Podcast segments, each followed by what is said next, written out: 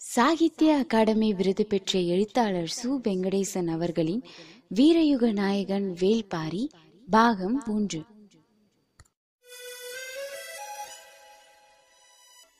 அத்தியாயம் எட்டு. அடுத்து வந்த நாட்களில் எவ்வியூரில் நிகழ்ந்த கொண்டாட்டங்களை சொல்லி மாளாது. திரும்பும் திசைகள் எல்லாம் ஆட்டமும் பாட்டும் கூத்துமாக காடே கலகலவென இருந்தது. கபிலரின் வரவு பெரும் விழாவானது. பாரியின் பீரிடும் அன்பை வெளிக்காட்ட வடிவங்கள் எது?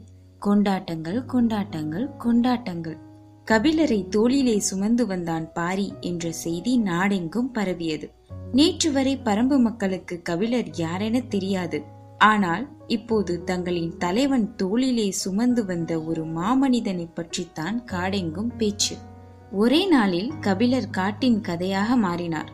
அவரை அழைத்து வந்த நீலனும் வேட்டூர் பழையனும் இப்போது எல்லோராலும் தேடப்படும் மனிதராக இருக்கின்றனர்.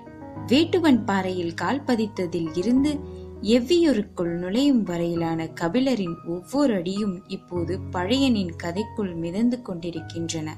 தனது வீரத்தால் பேரெடுத்த நீலனின் புகழ் கபிலரால் இன்னும் உச்சத்துக்கு போனது. என் நேரமும் இளம்பெண்கள் சூழ இருக்கும் நீலனைக் கண்டு அவனது நண்பர்கள் சற்றே பொறாமை கொள்கின்றனர். காலிலே தசைப்பிடிப்பு ஏற்பட்டவுடன் திருப்பி அனுப்பாமல் அழைத்து வந்த நீலனை கட்டி அணைத்தான் பாரி. கன நேரத்துக்குள் அவருக்கு தனைமயக்கி மூலிகை கொடுக்க வேண்டும் என நீ துணிந்ததுதான் பாராட்டுக்குரியது. சிறந்த வீரனால் மட்டுமே அந்நிலையில் நாகக்கிடங்குக்குள் நுழைய முடியும் பாரி சொன்ன சொற்களை இப்போது எல்லோரும் சொல்கின்றனர்.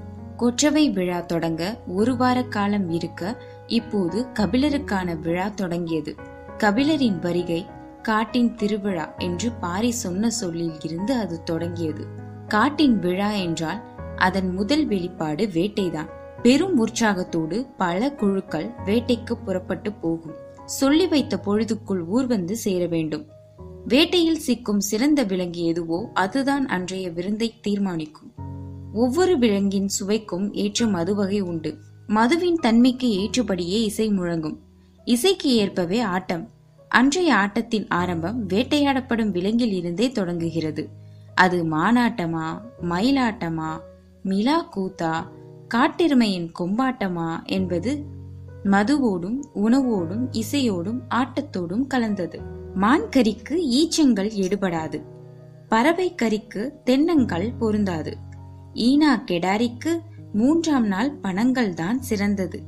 அத்தி மதுவுக்கும் அறுபதாங்கோழியின் கறிக்கும் ஈடு இவ்வுலகில் கிடையாது. அறுபதாங்கோழி அகப்படாதா என ஏக்கத்தோடு இருந்தான் பாரி. வேட்டைக்கு போன ஒரு குழுவாவது அறுபதாங்கோழியை பிடித்து வரும் என மூன்று நாட்களாக பாரி ஆசையோடு காத்திருக்கிறான். கபிலர் எனும் பெரும் புலவர் வந்திருக்கிறார். அந்த வருகையை கொண்டாட அறுபதாங்கோழியே பொருத்தமானது. பாரியின் ஆசை என்றாவது நிறைவேற வேண்டும் என எவ்வியூரில் ஒவ்வொருவரின் ஆசையாக இருந்தது. முதல் நாளும் கிடைக்கவில்லை அடுத்த நாளும் கிடைக்கவில்லை. இந்த செய்தி எங்கும் பரவ பரம்பு நாட்டில் இருக்கும் எல்லா ஊர்களும் காட்டுக்குள் அறுபதாங்கோழியை தேடி நாளும் அலைந்தன. பறந்து விரிந்திருக்கும் மாபெரும் காட்டுக்குள் சின்னஞ்சிறு கோழியை கண்டுபிடிப்பதென எளிய செயலா? அறுபதாங்கோழி தான் பிடிபடுவதை அதுதான் முடிவு செய்யும் என்பார்கள். பாரி அதன் மீதுதான் நம்பிக்கை கொண்டிருந்தான். எனக்காகவா கேட்கிறேன்? கபிலருக்காக அது இந்நேரம் வந்து அகப்பட்டிருக்க வேண்டாமா? என்று ஒரு குழந்தையைப் போல அடம் பிடித்துக் கொண்டிருந்தான். பாரியின் ஆசையை நிறைவேற்ற பரம்பின் மக்கள் துடியாய் துடித்தனர். இந்நேரம் ஆயிரம் யானைகளை கூட ஓட்டி வந்திருக்கலாம். ஆனால் அறுபதாம் கோழி எளிதில் சிக்கிவிடுமா? பாரிக்கு ஏன் புரியவில்லை? என்று புலம்பியபடியே காட்டின் இண்டு இடுக்கெல்லாம் விடாமல் தேடினர். விவரம் தெரிந்தவர்கள் புலிகள் நடமாடும் பகுதியை நோக்கி போய்க் கொண்டிருந்தனர். கபிலர் திகைத்து போயிருந்தார். ஒவ்வொரு நாளும் பெரும் விருந்துகளோடுதான் தொடங்குகிறது. அதைவிட சிறந்த விருந்து அரங்கேறுகிறது. அவர் யவன தேரலை குலசேகர பாண்டியனோடு நாட்கணக்கில் குடித்திருக்கிறார். சேரனோடு பெருவிருந்து உண்டு மகிழ்ந்திருக்கிறார். ரசனையில் சோழனே சிறந்தவன் என கருதுபவர் கபிலர். அவனது விருந்தோம்பல் அவ்வளவு எழில் வாய்ந்தவையாக இருக்கும். அவை எல்லாம் அதிகாரத்தாலும் ஆடம்பரத்தாலும் நடப்பவை. செல்வத்தின் திளைப்பில் நடப்பவை. ஆனால் இங்கு நடப்பது முற்றிலும் வேறானது. பாவனைகளும் அலங்காரமும் படியாத மானுட அன்பின் தூய வடிவம். அதே தூய்மையுடன் இருக்கும் ஒருவனால் தான் இதை ஆழ்ந்து தூய்க்க முடியும். மனதின் ஓரத்தில் இருக்கும் அழுக்கு கூட நம்மை வெட்கி தலைகுனியச் செய்யும் அளவுக்கு உக்கிரம் ஏறிய பேரன்பு இது. கபிலர் திணறி போனார்.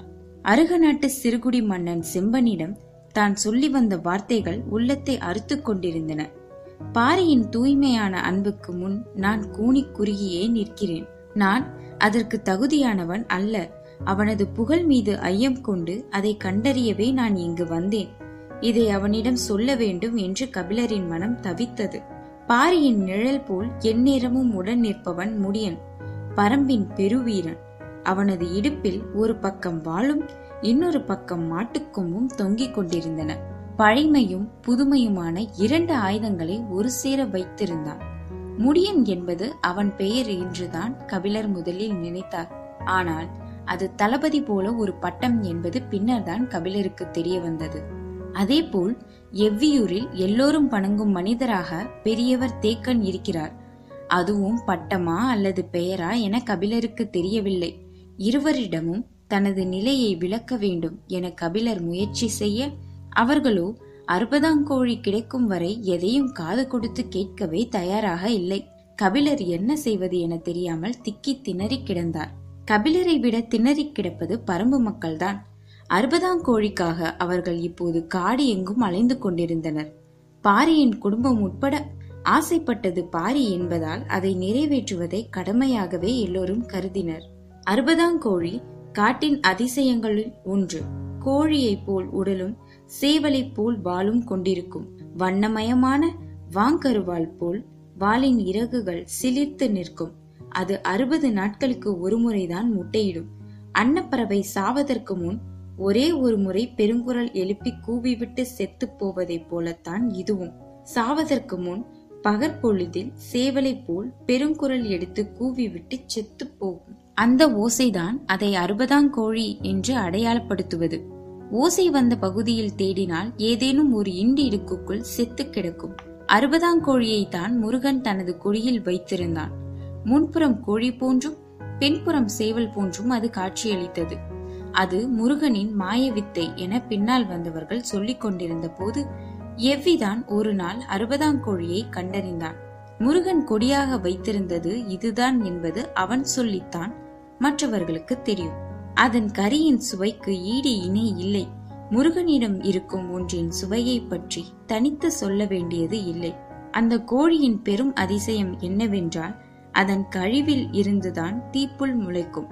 அறுபது நாட்களுக்கு ஒருமுறை முட்டையிடும். அம்முட்டை காட்டுக்குள் எந்த விலங்கின் உணவாகவும் மாறாமல் மண்ணுக்குள் பாதுகாப்பாக இருந்து பொறிக்க வேண்டும். அதன் சுவை வேட்டை விலங்குகளுக்கு மிகவும் பிடித்தமானது. ஆனால் அதை வேட்டையாடுவது எளிதல்ல. புலி போன்ற வேட்டை விலங்கு அதன் சுவைக்கு மயங்கி அதன் வாசனையை நுகர்ந்தபடி காட்டின் குறிப்பிட்ட பகுதியில் அலைந்து கொண்டே இருக்கும். புலியால் எளிதில் அறுபதாம் கோழியை பிடிக்க முடியாது. அதே நேரம் அதன் வாசனையை விட்டு விலகவும் முடியாது. எந்நேரமும் புதருக்குள் பதுங்கியபடியே நகர்ந்து கொண்டு கிடக்கும். தன்னை கடந்து போகும் மான் கூட்டத்தைக் கண்டும் புலி அமைதியாக இருக்கிறது என்றால் அங்கு அறுபதாம் கோழி இருக்கிறது என்று பொருள்.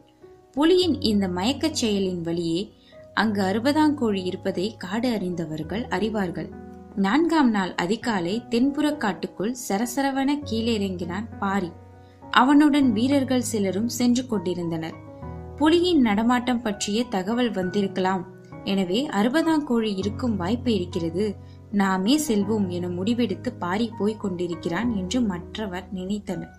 சிற்றொடையை தாண்டிய சிறிது தொலைவில் செழித்து வளர்ந்திருந்த கடம்பு மரத்தின் முன் நின்றான் பாரி.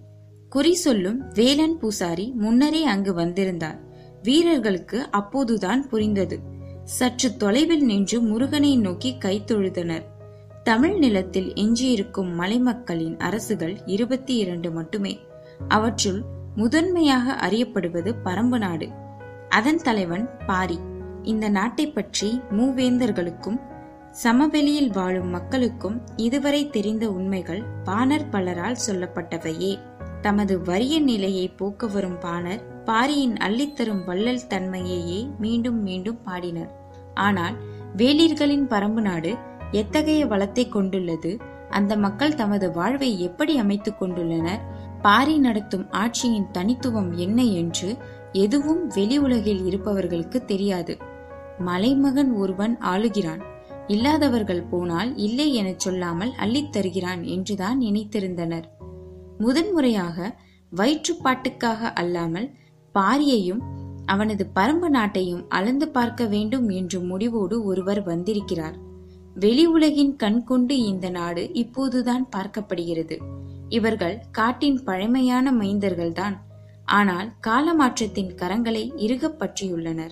இந்த மண்ணில் இருந்து அழிக்கப்பட்ட எத்தனையோ குளங்களின் கண்ணீரும் ரத்தமும் இவர்களை உருமாற்றியபடி இருக்கின்றன.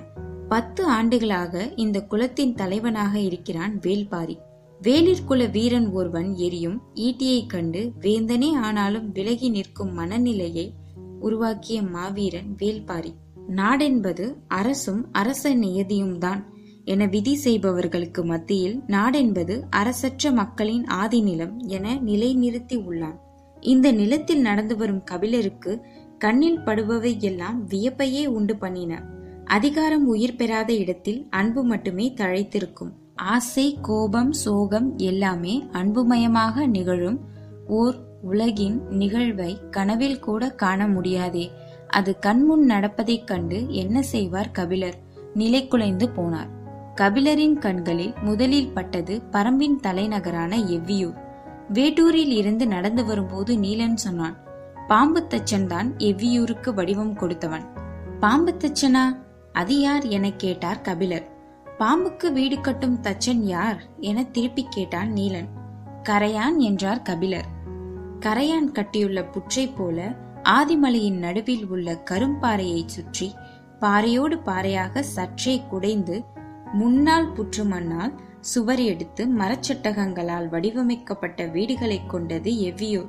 கார்காலத்தில் மழை கொட்டி தீர்க்கும். எவ்வளவு பெரிய மழை பெய்தாலும் உச்சியில் இருந்து கீழ் நோக்கி பாய்ந்தோடும் நீர் சிறு துளி கூட தேங்கி நிற்காது. கோடையில் கொடுங்காட்டு தீ பரவினாலும் உள்ளுக்குள் ஏறாது. சுட்ட மண் மழைக்கு உறுதியானது. நெருப்பை உள்வாங்கும். அனல் தாங்காமல் இலகி உருகும். ஆனால் புற்று மண் நெருப்பை ஒட்டவிடாது. விலக்கிக் கொடுக்கும். நீரும் நெருப்பும் ஒன்று செய்துவிட முடியாத ஒரு கட்டுமானம். இவற்றுள் மிக வியக்க வைப்பது எவ்வி கட்டியுள்ள அரண்மனை. அதை நேரில் பார்த்தால்தான் உமக்கு புரியும் என்றான் நீலன். எவ்வியூரை காணும் வரை இதன் வடிவம் கபிலருக்கு பிடிபடவில்லை. உண்மையில் வியப்பு நிரம்பிய கட்டுமானம்தான் இது. இன்னும் அரண்மனையை பார்க்கவில்லை.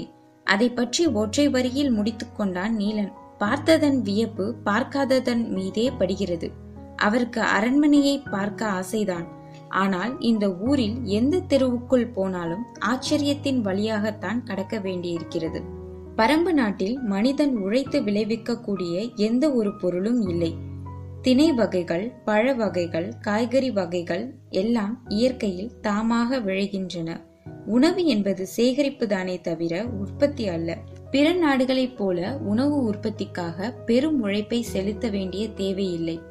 பிற நாடுகளில் பெரும் பகுதி மக்கள் செய்யும் வேலைக்கு இங்கு சிறுபொழுது மட்டுமே செலவழிக்கப்படுகிறது. ஆண்களின் வாழ்வு முழுவதும் ஆயுதங்களோடுதான் கழிகிறது.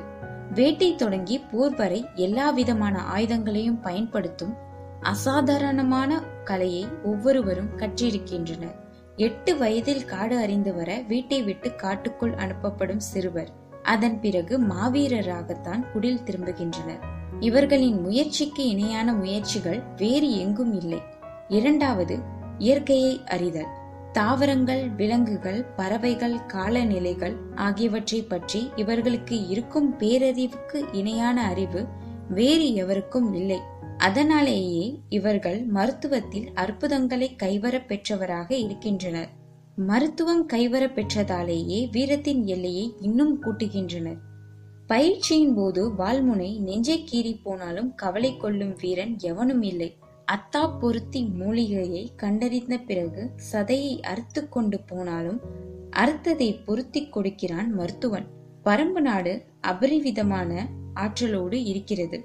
வெளி உலகுக்கு பெரிதாக தெரிவது பாரியின் புகழ்தான். ஆனால் அதைவிட பெரிய ஆற்றலும் அறிவும் ஆச்சரியங்களும் இங்கு இருக்கின்றன. இவை எல்லாவற்றையும் விட கபிலர் அதிசயித்தது இந்த மக்களின் வாழ்முறையைத்தான். ஒவ்வொருவருக்கு என தனித்த சொத்தும் எப்பாடுபட்டாயினும் அதை சேமித்து பெருக்க வேண்டும் என்ற பெருந்தாகமும் இங்கு இல்லை.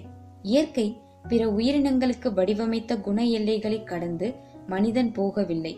மழை வந்ததும் செழிப்புற தலைத்து வெயில் காலத்தில் வாடி துவண்டு மலரும் போது நறுமணம் வீசி கனியும் போது அள்ளி வழங்கி உதிரும் போது ஓசையின்றி மண்ணில் மக்கி தம்மை உரமாக்கியபடி பயணத்தை முடித்துக் கொள்ளும் இந்த வாழ்க்கை கபிலரை மண்டியிட்டு வணங்க வைத்தது. கடம்ப மரத்தின் முன் மண்டியிட்டு வணங்கிய பாரி நீண்ட நேரம் கழித்தே எழுந்தான். வேலன் பூசாரி குறி சொன்ன வார்த்தைகள் எவையும் அவனது காதுகளில் விழவில்லை. அவன் முருகனை வணங்கி நின்றான். ஆனால் அவன் மனம் வணங்கவில்லை. அவனுக்கு இருந்தது கோபம். அதை தெரிவிக்க வேண்டும் என்பதற்காகவே இறங்கி வந்தான். காற்றின் அசைவின்றி இறுகி நின்றது கடம்ப மரம். பாரியும் கோபம் தளர்த்தாமலே திரும்பினான். எதிரில் செய்தி சொல்ல ஒருவன் வேகமாக இறங்கி வருவது தெரிந்தது. பாரிக்கு ஆவல் மேலிட்டது. அறுபதாம் கோழியை பற்றிய செய்தி வருகிறதோ என எண்ணினான். வந்தவன் வணங்கிவிட்டு சொன்னான். குடநாட்டு அமைச்சர் கோலூர் சாத்தான் தங்களை காண வந்திருக்கிறார். அத்தியாயம் எட்டு. முடிவுற்றது. பாரியுடனான பயணம் தொடரும்.